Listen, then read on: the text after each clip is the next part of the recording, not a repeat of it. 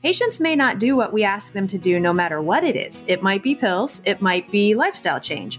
It's up to us as physicians to create the programs and the relationships and the, the ongoing kind of like touch points to help them meet those goals and continue with if it's their medication that they need that they're still taking it but from a lifestyle medicine standpoint that these behaviors become a part of their everyday normal you know life and then they will maintain them over time realize that you have to, as a provider or as a patient that cares about this, arm yourself with as much information as possible. And that's what the workshop is for. This is the Healthy Lifestyle Solutions podcast, and I'm your host, Maya Acosta. If you're willing to go with me, together we can discover how simple lifestyle choices can help improve our quality of life. Let's get started. The American College of Lifestyle Medicine has seen an increased rate of growth over the last five years, with now over 8,000 members, over 2,000 American Board of Lifestyle Medicine diplomates, 82 residency programs implementing the lifestyle medicine residency curriculum and 86 medical schools with lifestyle medicine interest groups. Join me as Dr. John McHugh and Dr. Meagan Grega give us 10 reasons why you should attend the Lifestyle Medicine Conference this November. And make sure that you sign up ASAP because this year they are capping their registration at 1900 attendees. As always, the full bio and the links for each of my guests can be found on the podcast website. That's healthylifestylesolutions.org. Also, have you signed up for our newsletter? This is where I send information about every episode that we release, along with information of upcoming programs, and I include recipes in our newsletter. Well, you can do so at bit.ly forward slash Maya Acosta. And when you do, you get a copy of our guide on preventing cardiovascular disease through lifestyle improvements, which also includes 10 of our favorite recipes. I hope that you enjoy this episode. Dr. John McHugh, he's a graduate of the Harvard Medical School and the Massachusetts Institute of Technology and a fellow of the American College of Lifestyle Medicine. He has always placed wellness at the center of his work, delivering babies and improving practice standards. After 27 years practicing OB-GYN, he will become the vice chair of the American College of OB-GYN for California and co-chairs the Preconception Healthcare Council of California. And for the American College of Lifestyle Medicine, he co-chairs the Women's Health Group and with Dr. Meagan Grega has helped select the program for this November's annual Lifestyle Medicine meeting.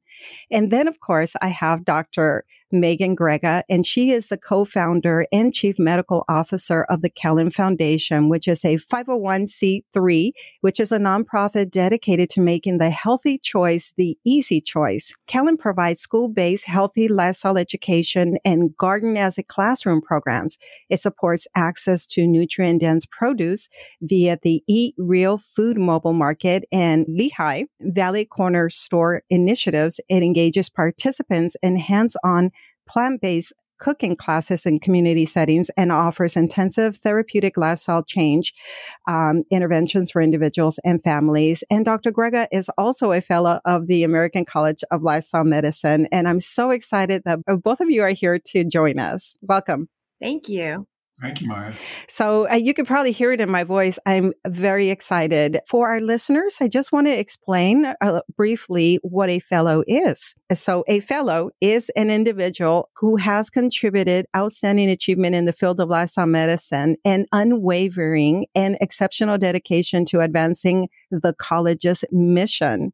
So congratulations to both of you for all the work that you've been doing. Congratulations, Mega. Oh, you too, John. Go team. So before we talk about the conference, um, I'd love for your, both of you to share a little bit more about yourselves with our listeners. I did say before we started recording that we have uh, a lot of new listeners and many people that are new to this idea of lifestyle medicine. So that's why I'm excited that both of you are here to talk about that. All right, Dr. Grega, would you like to tell us about the Kellyn Foundation if you have any updates and anything else that you'd like to share with our listeners? Well, thanks, Maya. Absolutely. So, Kellyn Foundation, as usual, is uh, rocking and rolling out in the community because uh, that's basically the mission for Kellyn Foundation is to bring lifestyle medicine approaches out into the places where people live, work, and play.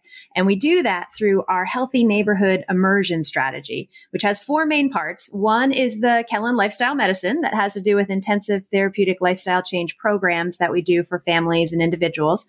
Uh, but we always do them out in like kind of locations in the community, like workplace places or schools or things like that. And then there's the Kellyn Schools, which is actually healthy lifestyle programming for elementary school students in third and fourth and fifth grade. And we also do the Garden as a Classroom program where we build school gardens and we grow food with the kids and everybody gets a chance to get their hands in the soil and, you know, enjoy some of the food that they grow. Um, then there's Kellyn Kitchens, which is whole food plant based cooking classes out in the community that we do six to eight week sessions. Everybody gets to cook together, get to eat together, try new things, you know, enjoy the the community, the social connection. And then there's the Eat Real Food mobile market, which is the the um, food access piece, which is taking fruits and vegetables and whole grains and healthy prepared lifestyle medicine, plant powered meals out into the community, especially in areas that kind of have lack access to healthy food like that in our community. So at this time of year, we have the market out to 15 sites uh, every week. Last year, we actually sold over 144,000 pounds of food in our neighborhoods that kind of lack access to a grocery store. So things are going really well. And we're looking forward to uh, Lehigh Valley Veg Stock, which is coming up on October 8th. That's a big uh, festival, kind of a healthy harvest festival to celebrate healthy lifestyles, healthy food, uh, lots of music, some lifestyle medicine lectures. So if anybody's in the Lehigh Valley on October 8th, come and hang out with us at Veg Stock.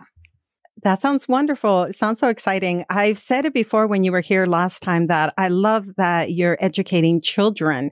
So children get to have this hands-on experience when it comes to gardening and also just being involved in the kitchen. Of course, this is local uh, what you're doing, but are there uh, other educational programs that people may have access to, say, if they're uh, outside of your area? We do have a Kellyn YouTube channel, and we put up some of our cooking um, things for there.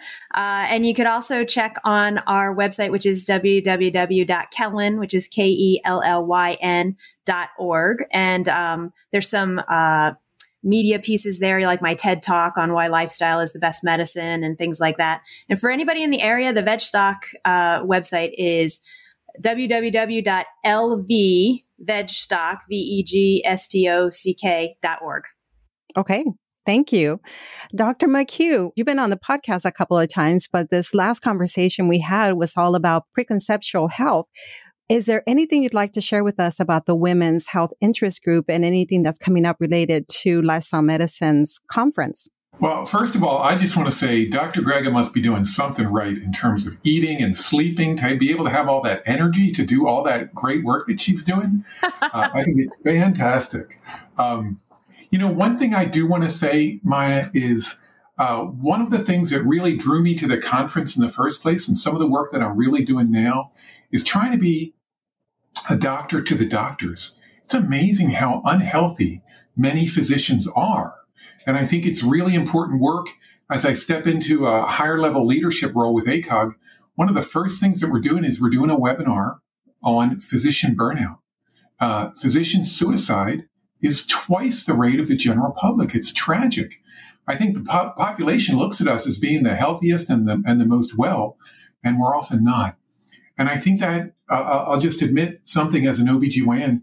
That's a real issue, I think, for female physicians because often they're full-time moms as well as full-time doctors. And that can be a real, real push. So that's one of the things we're working on that we're really excited about.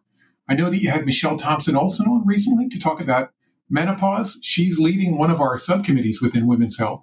And these are really important issues that we'll get to talk about at the meeting as well. Such important topics. And I'm glad that you brought up the whole physician burnout aspect of it. And what I hear from other healthcare experts or providers that when they come into this content of lifestyle medicine, they all of a sudden feel revived. It's a different perspective as a, as opposed to an individual who's been kind of um, going in the same cycle of having limited access to their patients, only having a small window of time to share uh, what other things that uh, the patients can do to improve their health. And so lifestyle medicine gives them a whole new way of approaching medicine. So as a matter of fact, as we talk about the conference, there's this question that I want to pose. Again, I said um, that we have new listeners who may not be aware of everything that lifestyle medicine entails, but I'd like for either one of you to answer this question as we talk about the conference.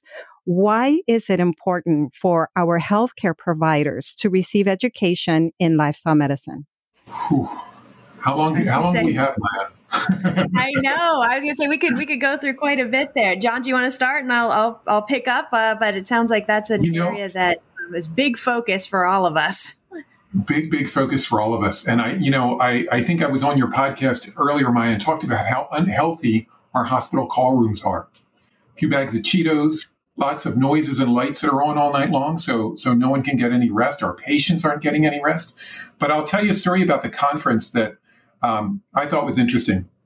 I heard a little bit. You, you you know this guy Michael Greger. This is his T-shirt here. I've got it under my white coat to really show that I've got both layers here going on.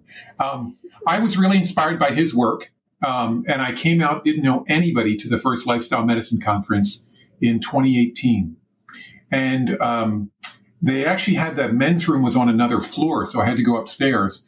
And up there was a uh, software conference, a lot of guys my age, and the contrast between the health and wellness of those attendees and the ACLM conference was so stark. It was amazing to me. And to be honest with you, the software engineers looked a lot like most physician conferences in America. We physicians are often the, the, the least healthy people.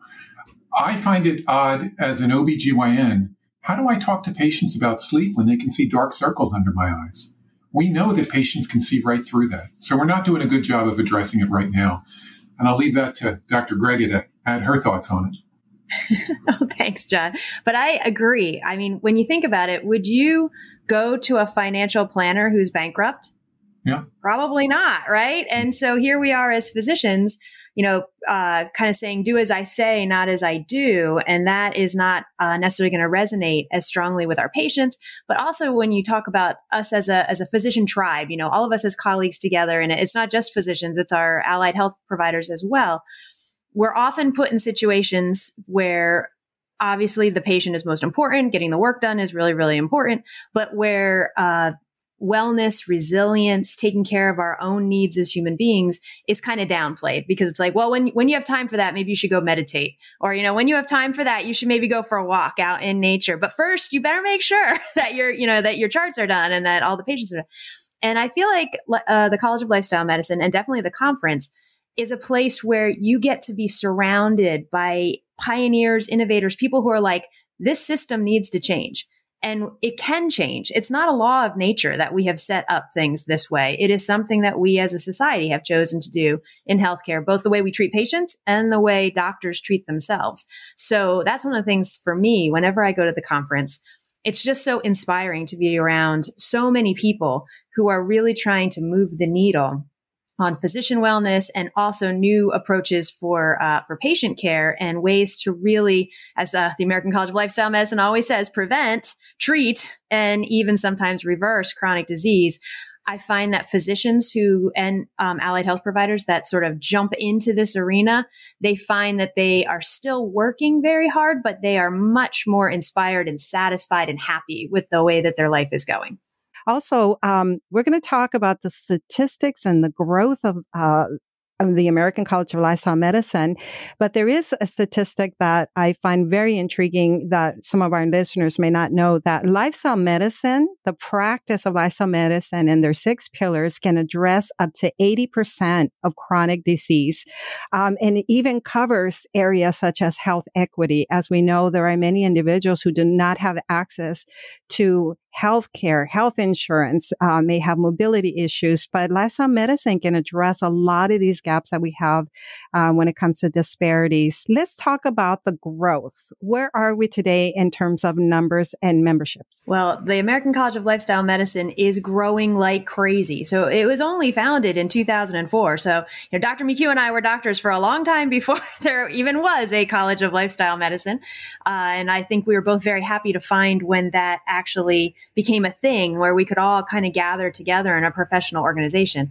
But its growth has been absolutely phenomenal to the point where we're now up to over 8,000 members in the American College of Lifestyle Medicine. But the growth has really taken off in the last couple of years. I think that, you know, it took a little while. It was kind of level, level, and then it shot up because it's like we, we met a, or we reached a critical mass of people hearing about lifestyle medicine and so many people saying, that's exactly what I've been wanting to do. Now I have a tribe of people that I can, can do it with.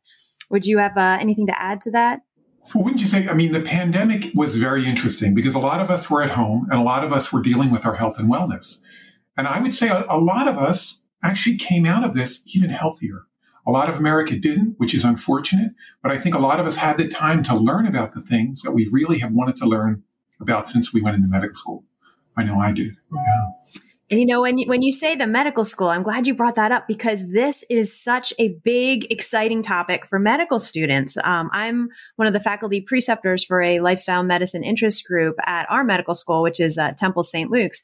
But all across the country, I think we have over 80 medical schools now that have lifestyle medicine interest groups. Like this is a type of medicine that young doctors want to practice. So I, I mean, I've I've been amazed and very pleased with the growth of the American College of Lifestyle Medicine membership over over the last, let's say, you know, 10 years.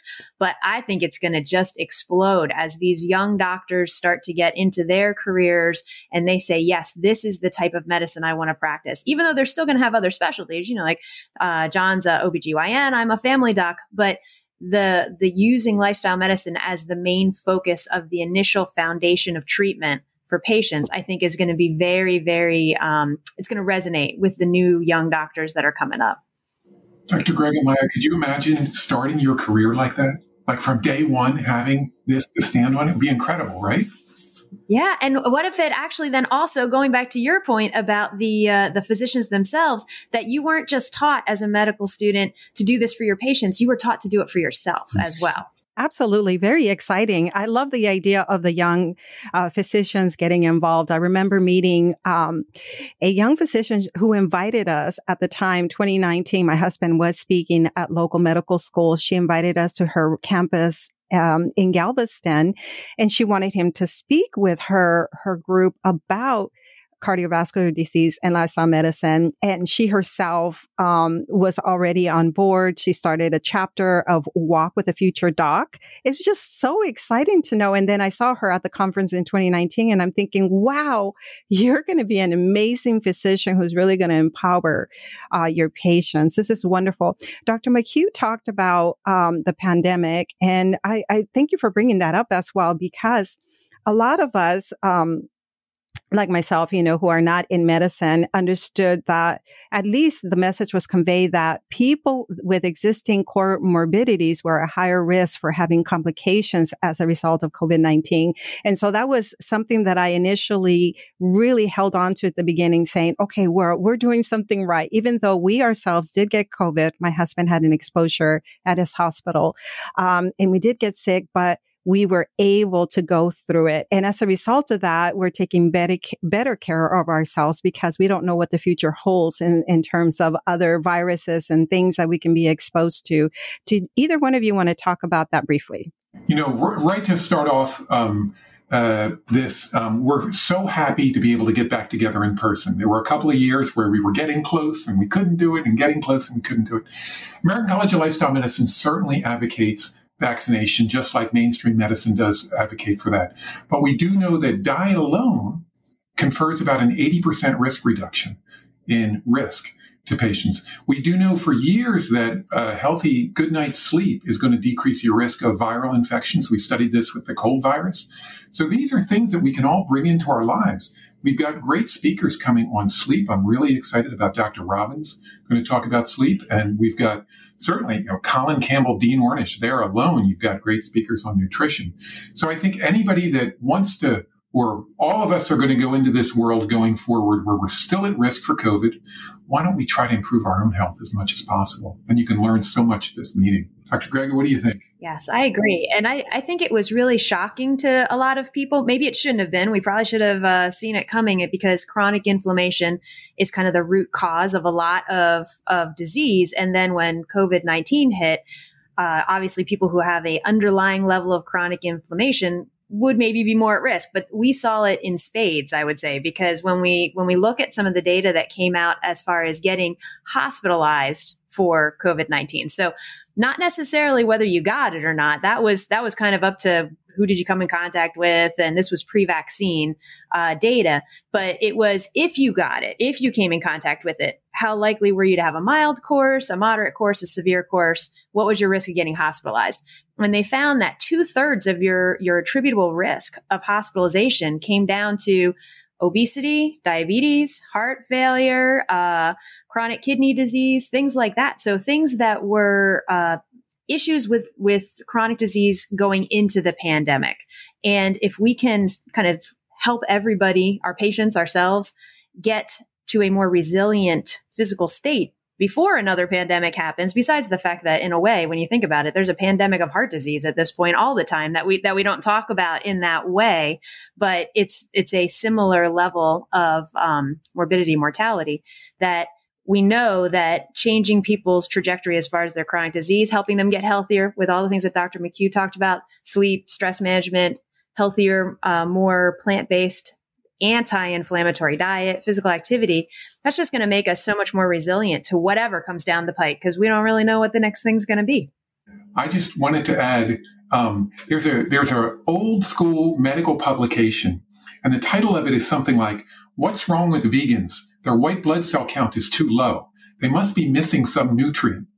And what we learned over time is we're actually not inflamed all the time from eating that standard American diet right? It's everyone else who has too many white blood cells because they're too inflamed all the time. So I wanted uh, to kind of paint a picture in terms of what lifestyle medicine is for new listeners. So we're talking about using food as medicine, exercise as medicine, stress management, which can entail yoga, meditation, um, building healthy relationships. This is almost like blue zone living, which we've spoken about before. And also Dr. Michelle Tollefson is going to come on to talk about blue zones. And so these are all the different things that we can look forward to and learn about in um, at the conference, and there are strategic partnerships that happen here, and I just wanted to name a few th- uh, a few of them. So there's the American College of Preventive Medicine, American College of Sports Medicine, the Institute of Advancing Health Value, the, the root cause correlation. I mean, there are so many ways that the American College of Lifestyle Medicine is helping to educate people. ACLM is the only national organization to offer its members high quality standardized lifestyle medicine curriculum and certification. My husband and I, like I said, we have already signed up. We've already registered for the conference and we're very strategic in, in terms of who's going to attend what because we want to be able to bring this back home and help educate. He educates his patients and I bring this information on the podcast.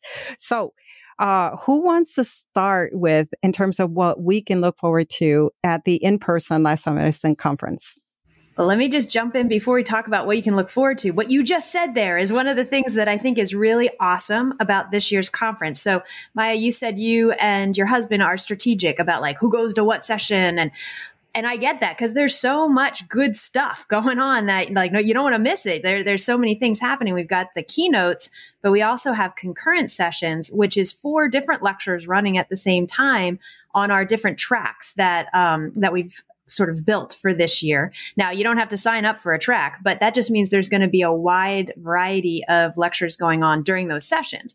And in the past, we had heard from our members, you know, it was so hard to choose, you know, like I'd want to be at this lecture, but there was another one at the same time that I really wanted to see. And so what we're excited about this year is that we've been able to, we'll be able to offer to people who come in person they will get to see the in-person lectures that they're there uh, down in Orlando and you know hang out with everybody, have the great food, have the networking. But then they will also have access to all of the recorded sessions of all the lectures for I believe it's going to be 60 days. We are still figuring it out. But when you get home, you can watch some of the other sessions that you didn't get to see before. So not only does that give you the opportunity from an education standpoint to learn that stuff, for those of us that need CME credits, you can actually get significantly more CME credits than you would be able to just sitting in the lecture because you'll be able to go home, watch some of it as a asynchronous content and do the things that you need to do for that. So I think that's going to be the best of both worlds. Come to the conference and then take a look at the stuff that's recorded that you weren't able to see because there was so much going on. Absolutely. That's actually wonderful. I'm so glad that th- it's being offered this way because I do feel sometimes that I miss out. Before we learned about lifestyle medicine, I would travel with my husband and we would try to combine a conference in vascular surgery with a vacation. And it's such a beautiful thing that I can now do this with him. I don't have a background in medicine, but I love that I can come together with other, say, life coaches or advocates who are supporting people in their area and learn this stuff. Plus, I can also support our patients as well. So I'm excited that I can attend as well. And I just wanted to add, you know, it's certainly open to people from all different backgrounds and people can pick and choose, just as Dr. Grega said. But the one thing you can't get once you go home is the food and you also can't get the networking. So I'd almost argue you could go just enjoy the great food, meet great people, and watch everything at home if you want to, right? I wouldn't recommend it. That's not what I'm doing, but you could do it, certainly. You can't take the food on the plane. Yeah. That's for sure. I also heard that there's a run that starts in one of those mornings. So there's physical exercise. And there's also yoga classes in the morning. So there's lots of ways to, to be active during the conference. And, uh, it's the same hotel that we were in in 2019. So it's the the Rosen Shingle Creek, and it's gorgeous there. You can just like take a take a little stroll outside around the hotel grounds and everything in between sessions, so you can get a little bit of that physical activity in, and then get your brain all refreshed, go back in and learn some more cool stuff. Mm-hmm. I, and I also want to add, in, in terms of when we were talking about um, uh, the networking is so important because many collaborate collaborative opportunities develop as a result. As more and more people are practicing telemedicine or telehealth as a result of this pandemic that we went through, uh, we're finding that people want to connect in different areas. So if you're a gastroenterologist or you're a health coach or you have a background in exercise physiology, whatever it may be, you might be able to connect with the right people who are offering this content via like telehealth. Uh, for us, one of the things that we're looking forward to in terms of one of the workshops is reimbursement. Um, we've also been talking about as my husband kind of moves away from vascular surgery, we'd love to open a practice that fosters lifestyle medicine. So how do you do that? I feel like there might be um, healthcare providers who are listening who might want to be part of a practice someday that really has a team in place that supports lifestyle medicine. And I was going to say, John, go ahead and say, like, I wanted to say, what are the things that you're most excited about to see? Because it kind of plays into what Maya is saying there. So I know when you looked at the agenda, you said it was like a dream come true. So, you know, what are you excited yeah. about? I, I, think my specific words were I, I, felt like a kid on Christmas Day. Like you run down and you're like, oh my God, we have all these presents. The tree is full. You know, one one thing I, I was thinking about earlier is you can go to this at all different levels. You know, I think that Colin Campbell and Dean Ornish will be at the 20,000 foot level talking about what they've seen over decades doing this work. But there's some really exciting work happening at that nuts and bolts level, and I wouldn't want to miss it.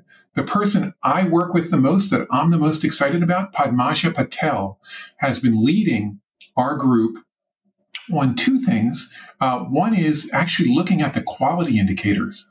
Can you believe it that for years, if a doctor was successful with diet and sleep and they got a patient off antihypertensives, they might get dinged for not prescribing medications to a patient with high blood pressure when they cured them without medication. So we're working on changing that. Um, David Donahue is uh, leading a workshop as well. John Gobble is leading a workshop as well on reimbursement. So we've got a lot of people looking at the nuts and bolts of how we do this. Uh, last year we had all the surgeon generals talking to us, they're very excited about about this work as well. And I would I would add to that the shared medical appointment workshop. So yeah, yeah. there's that's another one of the nuts and bolts. So uh, there's a lot. No matter what sort of practice situation that you're in, that you're thinking about trying to to you know get off the ground, or that you just want to do some tweaks in the practice that you already have.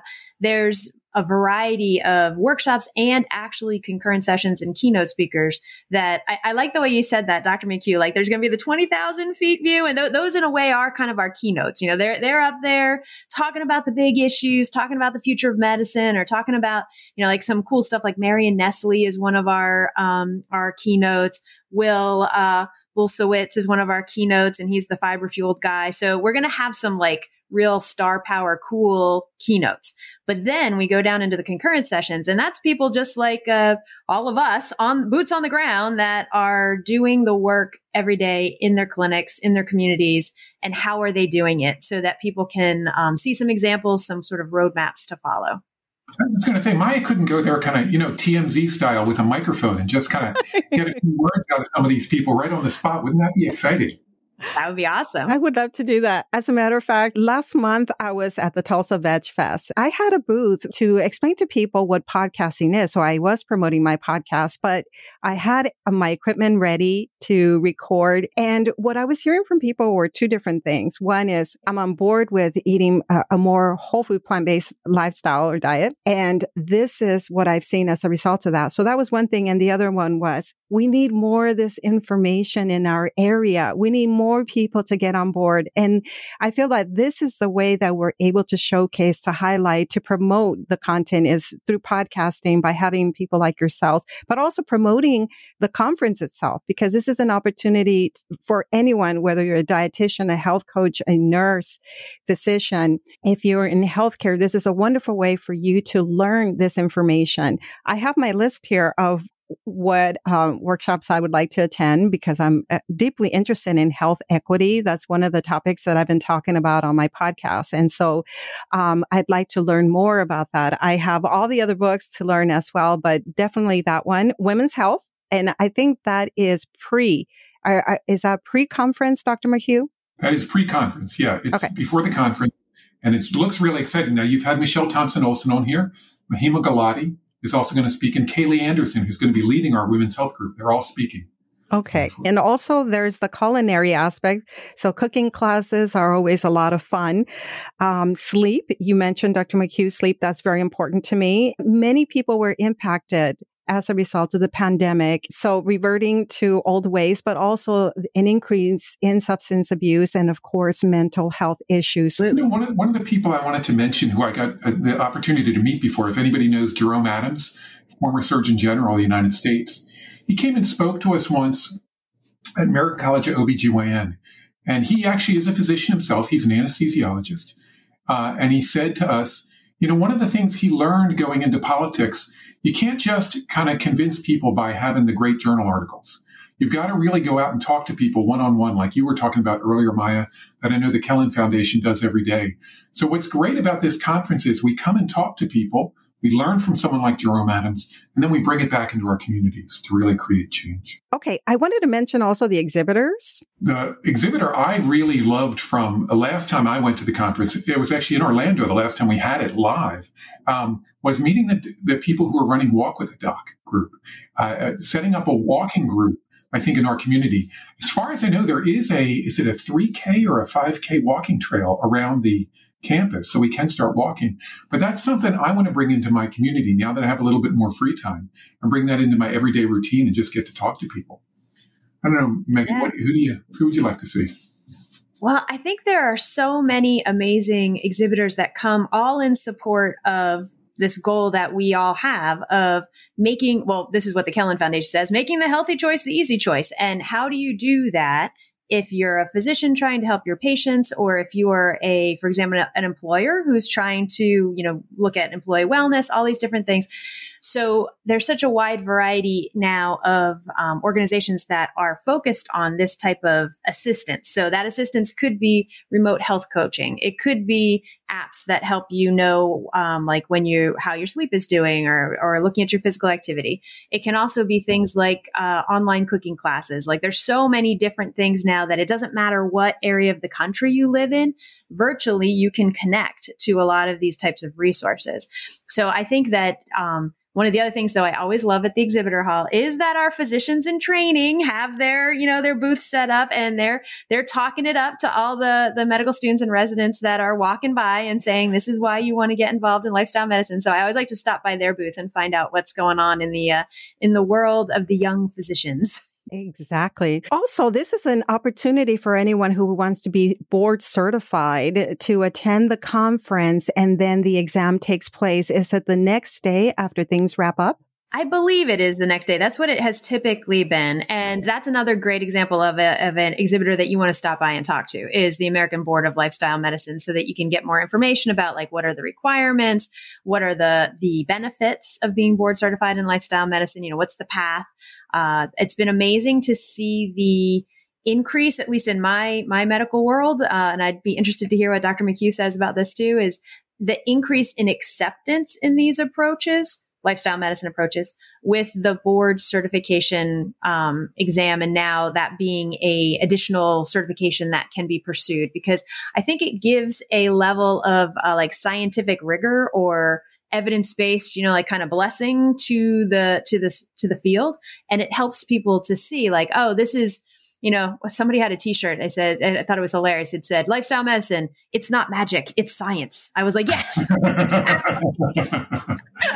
that's kind of the thing. Like the board, the board exam and having that board certification it it has it's a credential that means something you know like it, it shows that you have put in the the effort and you've learned some of the the foundational literature and you understand some of how do you implement this in practice mm-hmm. and i think that's a very helpful thing for anybody who is interested in pursuing um, a career where they have lifestyle medicine as a big piece of their practice Mm-hmm. There's about 2,000 providers who are certified now, who are board certified, who have done it. There's an active debate going on. Should ultimately this be something like to become a cardiologist? Uh, I don't know that. I think it's it's good right now where it's very very inclusive and bringing a lot of people in. Um, but what I feel like is the more I talk to people, I find a lot of patients are burned out by the, the kind of quackery out there. A lot of people are just trying to sell supplements or something that really is not evidence based. And I think having that credential, the ABLM credential, really says you're standing on the shoulders of giants. You're really standing on the research that's been done and you're advocating for things that work for patients. That whole team approach is so beautiful and it encourages the individual and the individual feels supported. And along those lines, how to deprescribe medications. So I absolutely agree with you that this is a team based sport. You know, lifestyle medicine is, is works best in teamlets because the physician uh, or provider is the kind of overarching I guess you'd say almost like the quarterback, you know, saying, okay, this is the play that we need to play. So everybody go out and do your piece of it. But I mean, the, the, um, incredible contribution of our health coaches or our medical assistants who are like checking in on the patients and uh, definitely the dietitians and i would definitely say behavioral counselors. That's another piece that's really important uh, and exercise physiologists. Then you've got this whole tribe helping the person make the changes but you still have that uh, easy access to the physician if all of a sudden you need to deprescribe their hypertensive medicines or their diabetes medicines uh, and as as things are going, it's like you basically now have this whole consulting team around you. And I think that has been the most effective approach for patients to make that long term change. So it's not just like a fad diet; it truly becomes a new lifestyle. Would you say, Dr. Grega, the two most challenging things in lifestyle medicine, health coaches in helping people find their why, their motivation, I think is challenging because once people find their why, they can really run. And then as physicians, the hardest part is the deprescribing part. Once people find their why, it's amazing, especially with hypertension, how quickly they can come off medications. It's incredible and it's tricky. Yeah. And if you don't have that team kind of around you and, and a physician involved to, to sort of warn people, like I think it's amazing how sometimes patients will find, you know, forks over knives or they'll find a, a video or a book or something that really like, you know, gets them excited and that's awesome. Like if if i can see on my schedule somebody coming in because they want to talk about you know going whole food plant based or they want to talk about more exercise something like that's amazing. But the the potential danger is if you are on a lot of medications for things like diabetes hypertension stuff like that uh, if you go it alone and don't have somebody as a as a healthcare provider kind of um, helping to to supervise you can end up feeling really awful because your blood pressure goes down or your blood sugar goes down and you don't realize how quickly that can happen when you when you change your your lifestyle. I've had people come on and talk about how they reversed their diabetes, for example, or how they were able to get off their medication, their high high blood pressure medication, and and they within like one or two weeks, depending, they're starting to notice a difference. And you're right. The physician has to know how to adjust the medications. And I feel like that's one of the main roles or one of the a major role of the American College of Lifestyle Medicine is to try to train more physicians and, and advanced, um, practitioners in this, the deprescribing, but also knowing that it's going to work because I've had uh, I've had patients go to other providers saying, "Hey, this is something I want to try," and those providers just because they haven't had the experience of seeing that this can actually really you know change your blood pressure change your blood sugar can end up uh, really needing to lower medications quickly say they, they kind of like downplay the the likelihood of success and that's not a helpful way to get a patient motivated or, or excited about doing this. So getting this information uh, Dr. McHugh made a, a comment about like, what will lifestyle medicine really be in the future? You know, what type of specialty? Is it going to be like cardiology? Is it going to be like primary care? It's going to be everything, you know, a, a little, little bit of both. It's definitely important that we get this information out to all physicians during their training. Because if they aren't exposed to it and a patient comes and says, Hey, you know, I really want to try this. I think it, it may really benefit my diabetes or something like that if a physician says that's never going to work, don't do that, then it's not going to, they're, they're probably not going to be successful. Or the patient is going to try it on their own and then become hypoglycemic because they didn't have anybody to kind of have as their, as their, um, you know, team, their battle buddy in doing all this sorts of stuff. So in the same way that all of us as physicians are expected to know how to run a code and we're expected to know, you know, how to manage, uh, you know, you know, basic, basic medicine we should know at least the principles of lifestyle medicine and that they can be successful even if we don't end up doing a whole lot with that in our own practice because our patients are going to talk to us no matter who what no matter what type of doctor you are. Your patient your patients trust your opinion and they're going to ask you questions. I just want to add to it and in every specialty. It's really important in primary care but this is not just primary care. I think that if you understand this education that dr grega mentioned you're going to bring it into your ob practice a good friend of mine is an orthopedic surgeon. And I said, what's the risk for hip replacement? And she said, obesity, obesity, obesity. We've really got to kind of put this into every specialty. Uh, and I think that we're making some progress, but we need to make a lot more. I want to add, and it's in addition to what both of you have just said, but it's about, you know, physicians and why they don't necessarily prescribe food or exercise as medicine. Um, and, and please uh, feel free to add more to that. But, um, and I'm thinking one of them first is they're just not informed. The other thing is not really believing that patients would be interested. You both would probably agree that most people want to improve their quality of life. Most people want to feel better. You know, Maya, I think what you're pointing out with all that is also the concept of therapeutic dose. This is something we talk about a lot in lifestyle medicine because you're saying that a physician is maybe or another provider is maybe saying, my patient's not going to do that. They're, you know, like, or that, they, they might want to, but it's not going to work, you know. And I would argue this is one of my my things that I say to the medical students and residents. I say if somebody comes into your ER and they're in florid congestive heart failure. Their pulse ox is like 86%. You know that you need to diurese them. If you take 10 milligrams of Lasix and you rub it on their skin, is it going to work?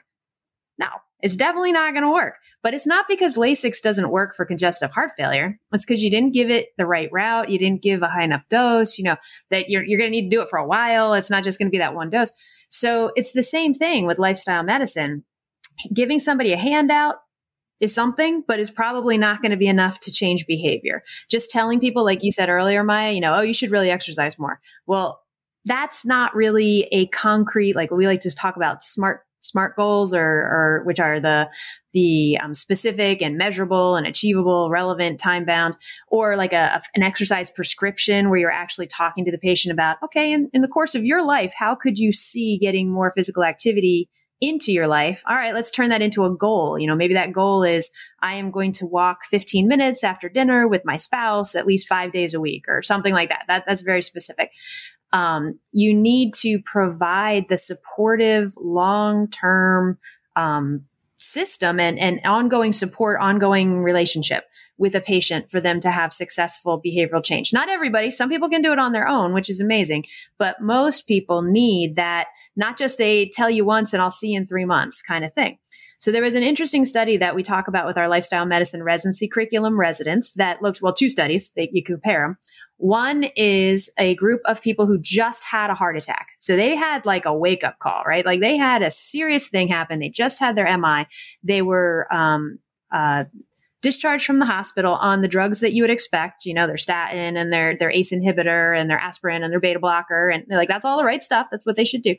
And when you look at them in 18 months, only 70% of them were still taking those medications. So 30% had stopped completely and they had just had a heart attack, right? Like I'm pretty serious. All right. So then look at a different cohort of patients who went through um, a very intensive therapeutic lifestyle change program, three months, had group visits, you know, had had like one to two sessions a week for part of it, and then spread it out more, uh, so that they actually, you know, started to wean off that intensive support. And they looked at them 18 months later about 70% of the behaviors that they had changed and said, Hey, this is what I'm doing, you know, like right at the end of the program, they were still doing 18 months later. So what I say to medical students and residents is patients may not do what we ask them to do no matter what it is. It might be pills. It might be lifestyle change. It's up to us as physicians to create the programs and the relationships and the, the ongoing kind of like touch points to help them meet those goals and continue with, if it's their medication that they need, that they're still taking it. But from a lifestyle medicine standpoint, that these behaviors become a part of their everyday normal, you know, life. And then they will maintain them over time. And that's stuff that I don't think many physicians have learned. We think drugs will work because we wrote them. that doesn't necessarily mean that patients are actually going to take them. And we think that patients won't change their lifestyle because we haven't seen it successfully happen. We're not doing a high enough therapeutic dose. Dr. McHugh, what do you think? I, I just want to jump, jump in and, and say also realize that you have to, as a provider or as a patient that cares about this, arm yourself with as much information as possible. And that's what the workshop is for. When our patients walk out the door, they're getting subjected to a barrage of disinformation. I was just reading a book that someone in one of the uh, other lifestyle medicine MIG groups recommended called Seeking Hunger about the benefit of time restricted eating for weight loss. It's a fantastic book. And the author said, no one makes a penny from this. Hunger, fasting, there's no money in it. And just as I was putting the book down, I saw a commercial on TV. Do you know there's a pill that you can take instead of eating fruits and vegetables? I can't remember the name of it. It's something like uh, to help people who, who don't want to bother with eating fruits and vegetables every day. I mean, this is what our patients are seeing all day long, right? And so we've got to be as well informed as possible to help them with that behavior change that Dr. Craig is talking about. And one thing that I want to add here that was one of the points that I think maybe Dr. McHugh had added is that rediscovering your passion. So rediscovering the reason that you chose medicine in the first place. Well, that's because it's so energizing to see people get better. That's right. You know, in general, that's not something we really see a whole lot of in medicine. Like we we slow down this train wreck that people are having in their in their health, but we don't see them like get better a lot of times. And that's I think why people one of the reasons that people get so energized uh, as a physician is wow now i'm actually seeing people getting better instead of increasing their insulin or increasing their uh, blood pressure medications or oh yeah now they've had their second you know, CABG. And what does that mean? That means there's no more like uh, plumbing really left. So now what are we going to do? And uh, so I feel like there's a lot of um, rejuvenation in most doctors wanted to be healers. That's what we went into medicine to be. So to be able to really see that play out in front of you is awesome. But the other thing about lifestyle medicine, I think that really rejuvenates practitioners is it really does focus on the relationships between people. And that's another thing that is very healing for the physician to feel like they're spending time with their patients, seeing them get better, knowing them as human beings, you know, and that's something that, that is supposed to be a part of all medical specialties but has sometimes kind of gone by the wayside as we get into our productivity measures and RVUs and, you know, how many people need to get into your office today. Lifestyle medicine really kind of says, no, it's not going to work that way. You got to figure out a way to do it that you're either seeing patients more frequently, seeing them in groups, having inter visit uh, connections, whether that's you or your staff. You got to look at a different way of doing it. And that way of doing it is much more satisfying for physicians, I think. Going back to what you were saying, Dr. Grega, you know, one of the re- reasons I'm more energized is I'm a better listener. Now that I know more of the things that actually cause change for patients. I had, had, only learned about pills and procedures in medical school, but after I started coming to these conferences, I learned about all the other parts that go into patients' lives to make that kind of change. And it's much more fun to listen to them and really work with them than just write them a prescription and walk out the room. Yes. So let's um, let's talk about how people can register for the conference. If you're a member of ACLM before the conference starts, you have a significantly decreased uh, um, registration fee, but the conference website is lmconference.org and you can register through there. It's November uh, 13th through 16th and it's at the Rosen Shingle Creek Hotel in Orlando, Florida. The pre-conference workshops actually start Saturday, November 12th. So, you know, come hang out for the whole time. Why not? Like show up on Friday, make a, make a vacation of it. But we do want people to know that we are capping attendance at 1900 people. And we do expect that it will sell out. Our last conference in 2019 sold out. And now we've been virtual for two years. So I think there's a big pent up demand and I would recommend for people definitely register early because we expect that the in-person part will sell out. There's also a virtual uh, option. So you can choose to not come in person, but still be able to uh, see the conference. You won't be able to see all of the sessions at the same time because you know, some of them are happening concurrently, but you would at least be able to see the keynotes and then you would have access to the recordings, just like people who are in person attendees. And virtual is great. I mean, I think that there's a lot, you can save a lot on hotel, you can save a lot on airfare. It's a wonderful way to do it. Only thing I need to do for myself is block my calendar, make sure that I have nothing else that's going to get in the way if I'm going to do it virtually. I'm so excited that I will finally be, meet both of you in person in November. Um, do you have any? And by the way, you're you were both part of the planning committee to make in, in terms of making this conference happen. So congratulations for how you put together all of the sessions. Because, like I said, there's a lot that I'm interested in, and I already have my list. Do you have any final words for our listeners? The only thing I would say is it's a little bit like when you go to that uh, salad bar at Whole Foods and you only get one box, and there's so much you try to get into that box. I mean, Dr. Grega, you and I really try to look at diversity. We try to cover all the different pillars, people from different backgrounds, people from diverse backgrounds, and really get as much variety as possible. You can't eat the entire salad bar in the first pass, but uh, I'm sure you're going to get a great meal. That's all I'll say. love that. That's awesome. Yes, Dr. McHugh is absolutely right. We tried to put on this massive buffet and, and, uh, he and I were part of the conference planning committee, but we also had a bunch of other, you know, fabulous, uh, people who were a part of the process. So we have a diverse group of opinions that looked at uh, the different the different submissions, and our goal was really variety this year. So there's definitely something for everyone. And I think the most important part is actually uh, as Dr. McHugh said, virtual is awesome, but if you do virtual, make sure you block your schedule so you have yourself some time. If you're there in person, then you're like immersed in the experience and it's a lot easier to kind of just have those moments of epiphany where you're like, wow, this is exactly what I want to do, or this is what I want to take back. Mm-hmm. So both are really great one of the things that I find most uh, rejuvenating is whether it's virtual or whether I'm there in person, is making sure that I give myself some space to process what I'm learning at the conference, right? Because it comes at you fast and furious. There is so much stuff going on. So making sure that you have a little bit of space to process, okay, how is this going to change? The way I see medicine or the way I see my patient care? What are some of the things that I can can do to be able to to take this home and use it.